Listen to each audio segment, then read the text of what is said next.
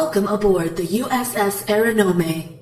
To become a member of our crew, please visit perfectorganism.com slash support. As a patron of Perfect Organism, you'll receive exclusive perks and early access to content. Incoming audio transmission received. Please proceed to Subdeck 3 to begin playback. Thank you, and welcome aboard.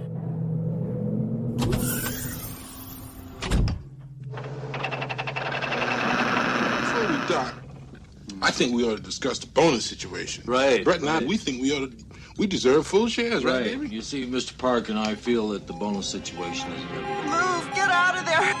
Don't you move! Don't! Move, don't! Move, don't! Get out!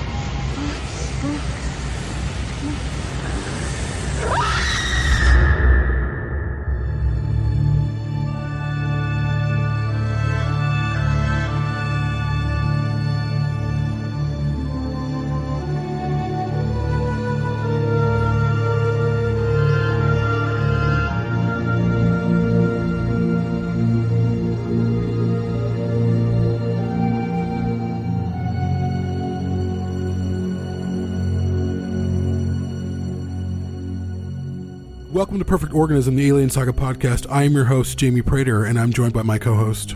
Patrick Green. How you doing? I am doing great. I'm so excited we have a new comic to talk about. Yes, we do. So here we are today, ladies and gentlemen, and everyone else. We are here to talk about the new first issue comic from Marvel, written by Phillip Kennedy Johnson, who we just had on our show a few weeks back, and Patrick and I couldn't be more excited to talk about this issue. This is a big moment for us as a fandom and as like a show and just as like for the comic nerds out there like in my camp of the woods like this is a this is a big deal, right? This is the first product that we are getting that is definitively alien from Disney slash Marvel. This is the first new storyline we can have, you know, confirmation of what's going on. This is the first uh, like idea of the kind of investment that they're making in this property that we've got tangible proof of. And like we said, coming out of that Phillip Kennedy Johnson interview a few months or weeks back, um, you know, as soon as we talked to him, we were like, okay, we're in good hands. As soon as I got off the phone that night, I was like, oh, I was so scared about this, and now I am not scared at all anymore. And the reason, uh, and we were justified in saying that because this issue feels fresh, it feels different, it feels interesting, it feels character driven. Uh, and it has a level of production value that um, I think Dark Horse sometimes was lacking. And, and I'm not saying that as a knock on Dark Horse because I love Dark Horse, but with a Marvel product, you're getting a, a, a significant higher investment in terms of quality control and in terms of you know even things like just the ink that they're using to print it and in terms of the colors that they're using it just feels it just feels like a higher kind of um, you know like a like a marvel product and uh, so yeah so overall very excited to talk about it what are your feelings on it jamie Well, uh, I always have to say this because you you know this about me, and most of our listeners do. But I I have a tenuous relationship with comics. I don't necessarily connect with them. Um, so going in, I, I don't like. I'm not afraid or scared when I'm about to open up a comic and think, oh, like I I don't know. I I thought, okay, let's do this. This is a new Alien product. Um, we made a personal connection with Phillip Kennedy Johnson, and that really helped me get into this. Having his, having the connection with him, hearing his words, seeing his face, um, as we zoomed for that episode, really helped me dive into this, knowing that the they're meeting the heart behind the story. So, um, opening it, of course, it was there are many similar things or, or familiar things i would say um, in this comic but it is a completely new story. Um, there are some familiar faces in this. This is a spoiler episode everyone. Just Yeah, FYI, um, the inclusion of Bishop in this was really wonderful. It's not just Bishop, but the Bishop model. They're called Bishop, um, which I thought was brilliant. Kind of ties into into into Charybdis um, a little bit too, which I thought, wow, that was a really coincidental tie there, which I thought worked really well. Um, this is not a Ripley story. This is not even a. This is not even a oh, here's a new version of Ripley's story. I loved it. Um, there's a lot of murky waters here. So much, um, so much, so many clouds, so many clouds, and it's hard to tell who's the good guy and who isn't. Everyone is compromised, and I love it. Yeah, it's that's one of my favorite parts of it is that from the very beginning, a lot of motives and a lot of uh, allegiances are kind of hard to figure out, and they get increasingly murky as we go on. So I'm going to talk through the plot a little bit for those of you, just as a refresher. If you've read it this morning as this episode airs, or if you you know if you're about to pick it up, do some kind of high level plot overview to kind of illuminate some of those allegiances Jamie's talking about. I want to do that in one moment, but before I do, I want to call attention to something very important. I think the first time a new writer comes on to any comic, you can kind of treat, and we talked about this with Phillip a little bit, you can kind of treat their first issue as something of a statement of purpose, right? As a kind of mission statement for what they think these characters are about and what they think the story that they want to tell has to say. And so when you read the comic, you notice it begins and ends with this very beautiful, very haunting idea, which is a meditation on darkness, mm-hmm. on the nature of darkness, mm-hmm. right?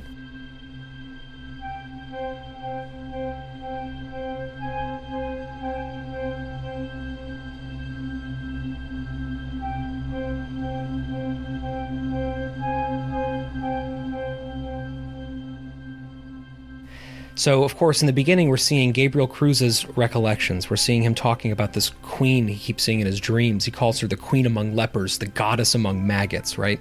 As some sort of elemental force driving the aliens, which, of course, we have no idea if that's true or not, or if that's physiologically what's going on, or if it's just something that he's seeing based on his trauma, right? Mm-hmm.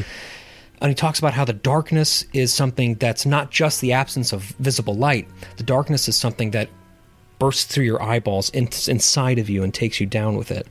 And I think that Phillip, you know, gives us this first issue that feels in many ways brighter than other alien works that we see because some of it takes place on Earth. A lot of it takes place within the kind of bureaucracy of Wayland Yutani, which I love. Uh, a lot of it takes place not in a hive, right? Although there's a couple of pages that do. Um, and yet, in spite of that, in the back of our heads that whole time is that meditation in the beginning about darkness, right?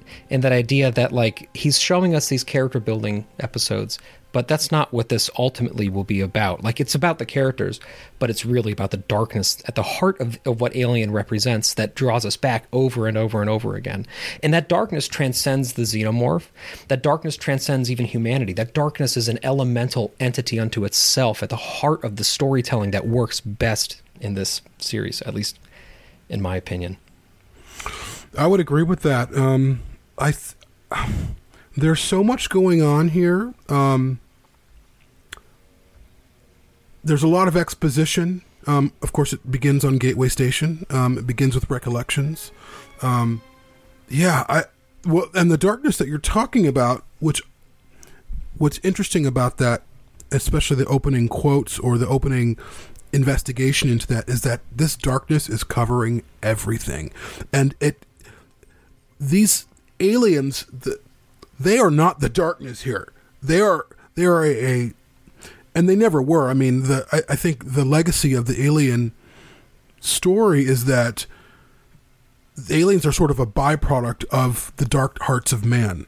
Um i mean or hearts of you know I, what's happening with them they are they are they are the arm of the darkness within, that's inside humanity. They are the arm of darkness inside wayland yutani they are not like they are not yeah they're not they're they're not like this evil entity they're just they just are what they are um although again opening page you see that woman slash queen whatever that thing is um in the middle of that hive and i don't know if that's just a memory and that's a figure that's formed in that memory or that's a figure that's conjured because it's not necessarily anything we've seen before. Kind of looks a little bit like Sil from Species. Um, I kind of hope that it's a conjured image and not something we see again, just because I don't know if that image is working for me. I don't know if I, I like that. I mean, I like the the the the interplay between male and female, and the alien kind of does that with its elongated head, it's a little bit curvy body, where that image is specifically cisgendered female. You know, um, but aside from that, it's going to be fascinating to see where this goes and what that thing is, and uh, where this all leads. Yeah, it's just it's a lot of questions right at the beginning, right? Um, I, I agree with you that I kind of hope that that's not a literal representation. It, all, it she almost looks like Queen Nefertiti or something, right? It's like a very identifiable image, which I don't think works great. That being said, we have no idea what that actually represents. And knowing Phillip, I think he would find an interesting way to bring us back around to it. That being said, um, let's go through the plot a little bit just to kind of give a Okay. a little bit of an anchor point for people. So it's it begins and ends with these meditations, as I was talking about. It takes place in 2200. So this is 21 years after the fall of Hadley's Hope. It's 57 years, obviously, after the which was 57 years after the um, events on Nostromo, obviously, and it takes place on. Uh, it starts on Epsilon Station, which is this Wayland Yutani outpost floating around, you know, Earth in some sort of orbit. Um, and we are centered pretty quickly on this lead character, like I mentioned, Gabriel Cruz, who is a retiring installation security chief, somebody who appears to have been a colonial marine before that, appears to have this long, um, tough track record with, you know, Wayland Yutani, where he's kind of feared by some of his, you know, former subordinates. But overall, you know, he's told there's going to be a wing of this place named after you. He's kind of a hero within Wayland Yutani, for better or for worse, right? Um, and of course, reading this as Alien fans, we're thinking for worse. We're thinking that's a, a, a bad thing, which it probably is, but we get more murkiness around that. Anyway, uh, he has a son, Danny Cruz, who's an important secondary character, and part of why he's retiring is to reconnect with his son. So he goes back to Earth, and his son shows up, and things are not the way he would like it to be to put it mildly, his son is part of some sort of a guerrilla movement of you know resistance fighters or anti-fascist fighters against Wayland Yutani. It's kind of unclear what the basis of that is. Um, I'm sure we'll learn quite a lot more about it. But he's out there in the in the front of the house with his girlfriend or partner, and they're talking about getting some intel, you know, so that they can break onto Epsilon Station from this meeting with his estranged father. Um, and uh, Gabriel has some sort of mystery illness as well. Anyway, uh, so they go. So the son Danny and his partner go to Epsilon Station along with some others in their movement. They break in forcefully with tremendous violence, and before they know it, they've unleashed some sort of security containment protocol as a result, and things are uh, ending with facehuggers. That's kind of the overall arc of the series as we come into it. Yeah, and uh, again, this setup or, the, the way they set this up is based off preconceived ideas. Wayland Yutani bad, freedom fighters like, and you can tell even like I don't know about you, but you skew for me. I skewed automatically towards um, Danny Cruz. Like, okay, he's out for um, the interest. He's kind of like this is like oh, this is like the Ripley before Ripley. You know, like hey, we're we're here to take down these corporations. Um, and you have people like that today in the world that we live in, where they're like, hey, these corporations are not what they seem, um, and you know they whether it, whether they're whistleblowers or unions or groups of people trying to out nefarious behavior on the part of corporations. Um, which I love that Alien plays in this universe of corporations. I love that that's where we come from because it will always be a truth that we live with. It will always be a way for us to to relate to this. Um, I mean, I mean, I used to work for large corporations myself. I I, I was a whistleblower in a large corporation named Starbucks, um, and I, I know what speaking out against um, a company is like. I know that feeling. Like it's it's tough, and it needs the job has to be done. So knowing that, knowing our history, knowing the history of Ripley, you thinking, okay, these guys are here, these people are here to fight the good fight. Um, but they also don't know what they're getting involved with. And their methods are a little compromised. Their methods are a little bit morally compromised or corrupted. Um, and you you're posed that question: Do the ends justify the means? Um, that scene where Gabriel's trying to reconnect with his son, you can see the guilt, or you can feel and read the guilt in this character. He wants to reconnect to his son. He's feeling bad about always missing out, never being there. This is his chance. But Danny didn't meet his father to give him a second chance. Danny met his father to get information from him and steal something from him. And I felt bad for the character after that. I was like, oh man, you, this son's a little bit of an asshole. And he played it He played it to continue to keep that distance because maybe he feels like if I continue to keep the distance, I can do what I'm doing without being suspected by my dad. Like if he started to warm up to his father, his father might be like, "Where's this coming from?" And his father might be might suspect him. So there's tactics going on here on the side of Danny and his partner or political partner or whatever whatever she is to him. Um, and it's uh, yeah, even in that that scene before they even get to the to the base, I did not know how to feel about Danny. You know, I again, do the ends justify the means? Like, is sacrificing your relationship with your family worth taking down a company for? I don't know. It's very interesting. Yeah, I think that angle is so contemporary and so relevant. I so similarly, uh, it's no secret that in, in my you know non podcasting or music life, I'm a, I work for an NGO, and and I you know we but we both have from different angles pretty extensive um, professional and personal histories with quote unquote whistleblowing. You know, in, in my line of work, just today, you know, we were talking about advocacy efforts to convince large corporations to treat um, supply chains better, to you know, to keep in mind the needs of small scale farmers, to incorporate gender work into what they do. We have four independent evaluations going live next week about this. It's something that like every day I'm very much also steeped in that mindset of, you know, we have to do what we take, not to what, what we can, not to take these corporations down, but to use sometimes antagonism and and kind of threats of going public with certain things to get them to change their behavior to, to be to be better. So I similarly 100% you know seeing that Gabriel Cruz was this hero of this like freaking horrible corporation Wayland Yutani and seeing that he had power in that corporation I was like man this guy's going to be a douchebag. How am I going to root for him? You know he sucks. He, he was also this absentee father. He did it for the money uh, at least according to Danny um, you know, he lives in this incredibly luxurious place on Earth now. He seems like set up for the rest of his life. Um, and he seems like an asshole, right? And then I start looking at the language that Danny and Iris and other guerrillas are using to talk about Wayland Yutani, and I realize how dehumanizing the language is.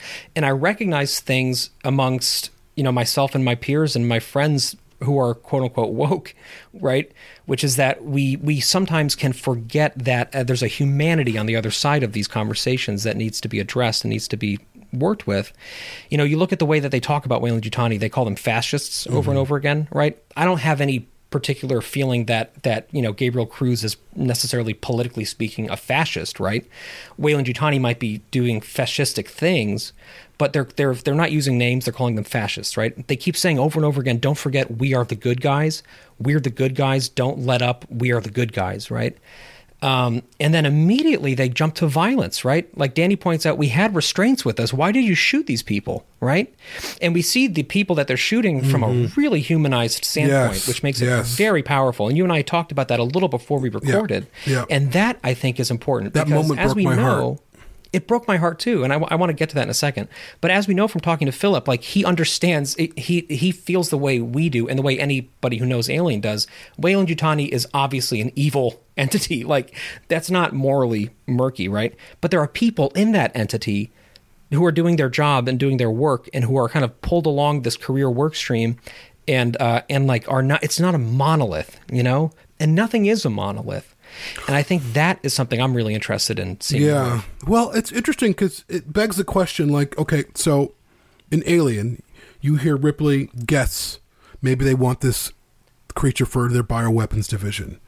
Bioweapons division against who? Who are we talking about? Is there anything inherently wrong with that? Maybe not. Is there anything inherently wrong with a company saying, this is a fascinating creature, it's deadly, this could help us, whether they're fighting other other alien life on other planets that they are conquering. At the same time, do they have the right to do that? Do they have the right to go into an, a new planet and introduce a creature to annihilate this planet so that, that, that then they can take it over? I don't know. Um, but uh, at the same, I mean, you po- in terms of like, Gab- is Gabriel a fascist? Probably not. But does he work for a company that is nefarious and um, dubious and underhanded and uh, malevolent? Sure. Does that does that make him complicit? Maybe. But at the same time, we can ask the same for any of our friends or family who work for large companies. Um, and the large companies are suspect. And the large companies are under the microscope for so such and such behavior. Um, it's a tough one, man. Like there is no easy out here. right? Um, like Gabriel Cruz is not proud. Like he he wants to get the hell out of there, right? They're throwing him this party and he is like grimacing the whole time. He just wants to leave. He is not happy with this. He keeps looking back at the picture from before his Wayland Yutani days when he was a Marine, supposedly, or, or whatever that's referring to. And that's the picture that he has out. He doesn't have Epsilon Station, you know, out. He feels like clearly miserable that he did that. And I think that that must be another experience that we're going to be mining the depths of as it goes along. I think as we talk about this and what this comic, and we'll see what the other issues have to say, um, it it sort of opens the book on corporations and what they are. And I was thinking about whether Gabriel is complicit. You don't really know. However, we know Walmart is a horrible company. Um, however, Walmart employs most of the communities they are they're in. They are responsible for those jobs, and even though many of those people tend to be on, um, and I don't want to get too far down into this like sort of socio-political topic, but these are the questions that Wayland Yutani asks. Um, so, for instance, with Walmart, um, they have terrible business practices. They don't pay their people enough. Most of their employees are on government assistance. However, if the Walmart in small town wherever were to close, hundreds or thousands of jobs could be lost. So it's kind of like, ah, do we take the good with the bad? But the bad's pretty bad. Um, Wayland Yutani, of course, is a different operation. They, they, these, are world builders. These are world conquerors. Um, and maybe they're the biggest company that employs everyone.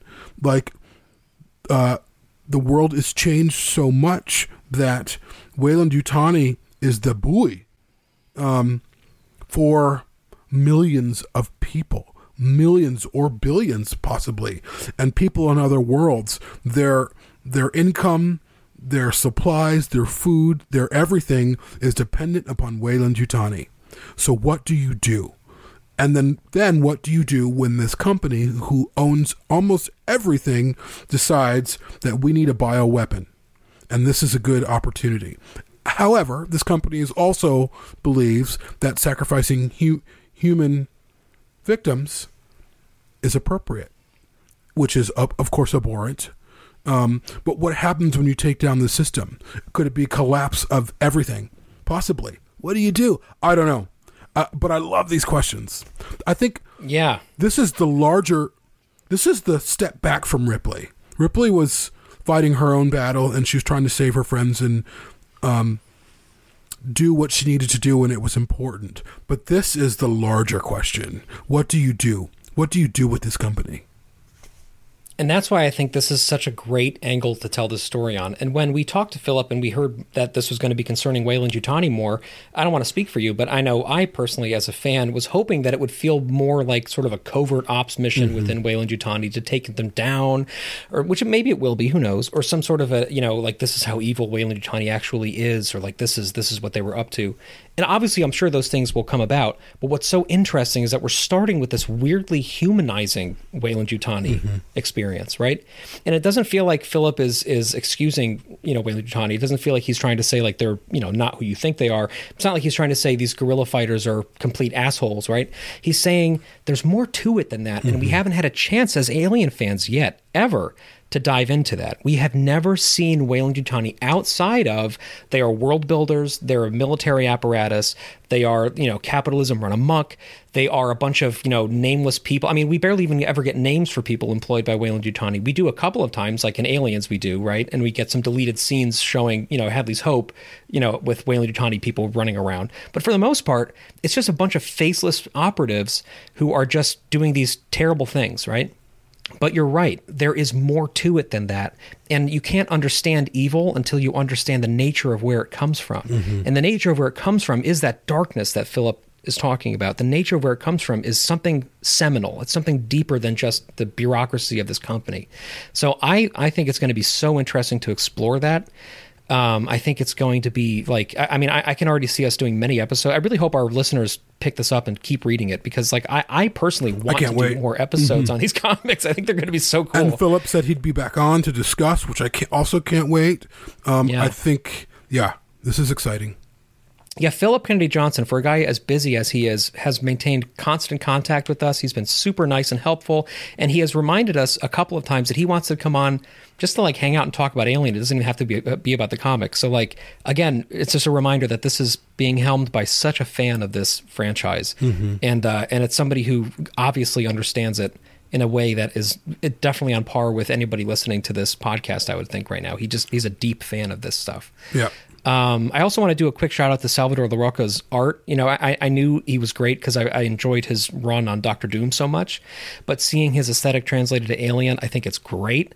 Um, I think that you know, I, I feel like it's just really vibrant storytelling. The Guru EFX colors look terrific, um, and I think, yeah, again, I, I think that like last thing I want to say um, about it is I'm appreciating. Here we go. I'm appreciating the fact that there are tropes in it because it is an alien work, but the tropes are handled like we're seeing them for the first time, which is really hard to do.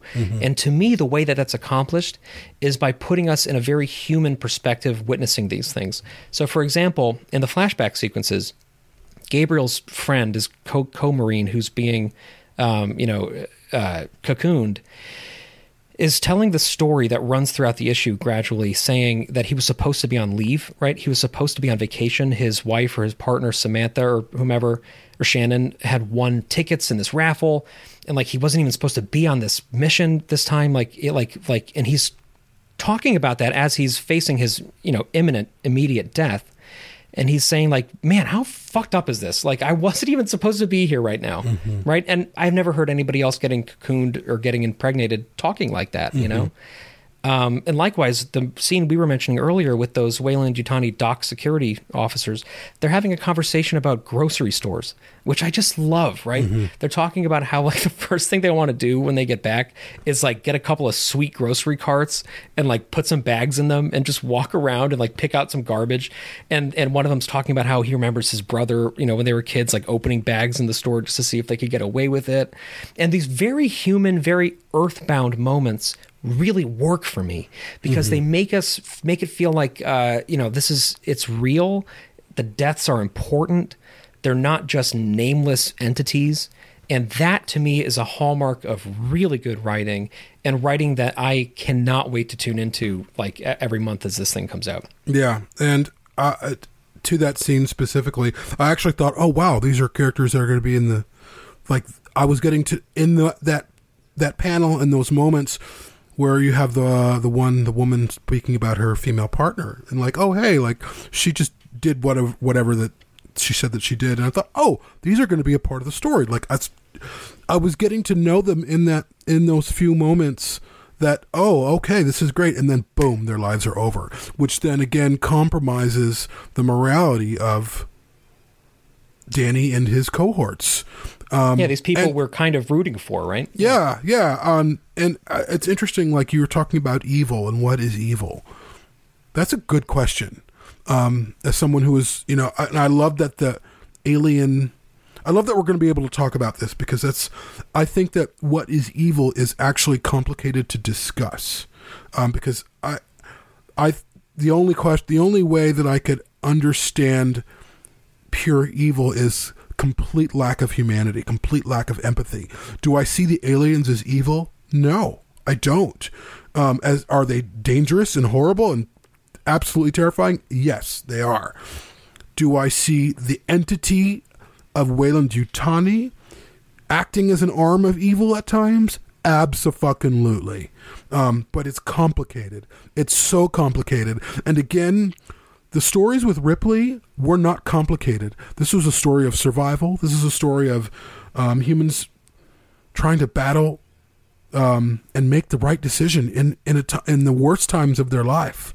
Um, that's pretty straightforward, um, and we, it it was helmed by one of the greatest characters in science fiction, Ellen Ripley. Now we're in a situation where it's not that simple. It's all complicated, and who do we root for? Who do we root for? And as you know, someone who's like, oh, who do I root for? Who do I root for? I like this. I like that. I'm like because we can talk about this, and um, I know this is going to be in a, an unrelated discussion, like a roundtable, but you and I have been in some discussions about the Marines in into Charybdis, and Alex White's novel for those of yeah, you. and Yeah, uh, how morally compromised they are, and how kind of just they're they seem like terrible people at t- like moments of whatever, and there's been some controversy around their portrayal, and but what that controversy really is, and what their response is, is that they're they are portrayed without certainty. They're not just Hicks or Hudson or Drake. They're not this kind of warm, fuzzy, kind of badass, cool guns. They're more than that. They are these are war torn um, people that gone through a lot that have kind of come out another side, not the side of Ripley, not the side of Hicks, not the side of Hudson. They've come out in um, a very morally compromised way, and it's not. You don't want to be around them, and I feel like Bloodlines. All of it is that way. Everyone is guilty. Everyone has a little bit of guilt in here, and I can't wait to talk about that more. Yeah, and, and one of the things that I think was so successful about Alex White's novel, and some one of the things that we've been talking about quite a bit, is how it's a chance to look at something that we kind of assumed was a monolith and take a look at it as what it is, which is humans mm-hmm. interacting with each other in very different ways based on very complex things, right? Mm-hmm. And how like the Marines, like sure there's a lot of there is controversy about the way that they're portrayed in it, which is good because controversy starts dialogues, and that's a good thing. You know, there are like significantly heroic moments within them too, right? And it's easy it's easy to to look at something like you kind of have an understanding of it, and then you get a great storyteller like Phillip Kennedy Johnson or Alex White to say like, hang on, like hold hold on to what you are thinking. That's okay, but let's go a couple steps beyond that and investigate what led to that moment, and then see if you see them as the same after that, right? And like we said, you know, Alex White's novel, I still have just as much love and appreciation, if not more, for the Marines and Aliens. I, I think that they are even more special to me in some ways now. Um, and likewise, I think that, you know, we will have similarly reevaluated relationships with a lot of, you know, character types or a lot of corporations in that we're going to get in this particular ongoing Bloodlines comic now that we will have as a result of this new work. And again, it's canon, it's official, it's, you know, it has the imprimatur of Disney on it. So this is, like I said in the very beginning, an official look into the direction of where the stuff is going. And I think that, like, I mean, I, I, I, I'm just floored. Everybody make sure you pick it up. I want to also call attention to um, something that is happening similar to the Blade Runner comics, which, which we also love which is that there are a number of um, variant covers available by like some pretty you know huge um, industry people. Like for example, let me pull up the list here.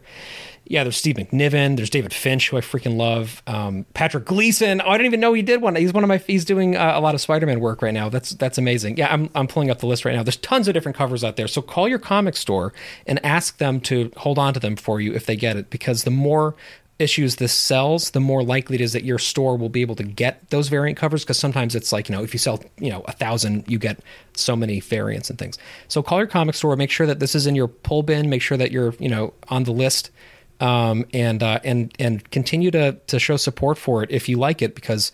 Like me and, and Jamie, this is something that I think I, I just I really hope we get to talk about these for a really long time. So, thank you all. Yeah, yeah, yeah. It's going to be exciting. Uh, thank you for listening. We'll be back with issue two to discuss. Um, I would love to do a roundtable about this. I think it would be fairly lively, fairly lively discussion. Oh, yeah. Um, for those of you listening, we have a program called Patreon. You can sign up for four dollars a month. You, if you do, you can get our our library of films from our show Frame Rate, which is uh, uh, um, film review show. Um, there's a lot there. There's shit show, which we have a few episodes of, and way more to come. Again, it starts at four dollars per month, less than the price of a latte, probably around the price of a cup of coffee. Um, and so you go to perfectorganism.com forward slash support and sign up. So, without further ado, every single one of these names, uh, thank you from the bottoms of our hearts, and thank you for the support and for keeping a lot of projects that we have that we're very excited to talk about alive in the coming months and years. Starting with Alexander Gates, Andy Geek Girl, Ben Fletcher, Brooke Nestor, Burke Burnett, Carla Rosa, Chase Cupo, Chris Murphy, Christopher Egan, CL11B, Craig Wright, Dan Ferlito, Daniel Purpletree, Darren Gold, Dave Joyce, Dave Turner, David Benson, David Holmes, Dom, Douglas McNaught, Dwight Polson, Erica Ferlito, Fred in the Butts, Gene McDonald, Graham Zirk, Jackie Childers, Jason Struess, Joe Miller, Joel Thomas Ramos, Jan, John Ransom, uh, Jan Herbertson, Jonas Holmston, Jordan Mason, Julian Casey, Carl McLean, Ken S., Kevin Palm, Kitey, Mark Lemke, Matt Bro, Matt Lowe, Miguel, Mike Dennis, Murray Kucharawi, Nathan Gribble, Nigel Carroll, Nuccio Ferlito, Paul Goodfellow, Paul Middleton, Perry Chicos, Peter from the Midwest, who's coming on Just Winging It next week, by the way, if you listen Nice. to my other show. Yeah, he's making a return appearance. Just Winging It, available on all platforms. Good show. Uh, Priscilla, Rachel Cordy, Reno D, Richard Blackwell, Richie Ammons, Ricky Howell, Ryan Zaid, Sethicus0480, Stephen Bischoff, Steve Appleman, Stuart Fowether, Thomas Krugatz, Thuringen, Lack, Tim Hazeldine, Tim Lawson, Tom Christie, Wesley, and Xander House. Uh, every single one of those names is uh, so appreciated. And if you want to join them, like Jamie said, just go to our website, go to support, and um, and join our Patreon. Get tons of content, including new video game content that we have dropping any moment now. Uh, and we will uh, we'll see you there. Thank you, everybody. Thank you.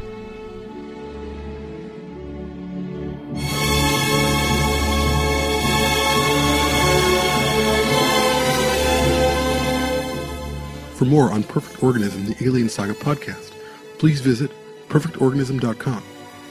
Perfect Organism is available for listen or download through Podbean, iTunes, Google Play, TuneIn, and Spotify. If you'd like to support the show, please visit perfectorganism.com forward slash support. Thank you.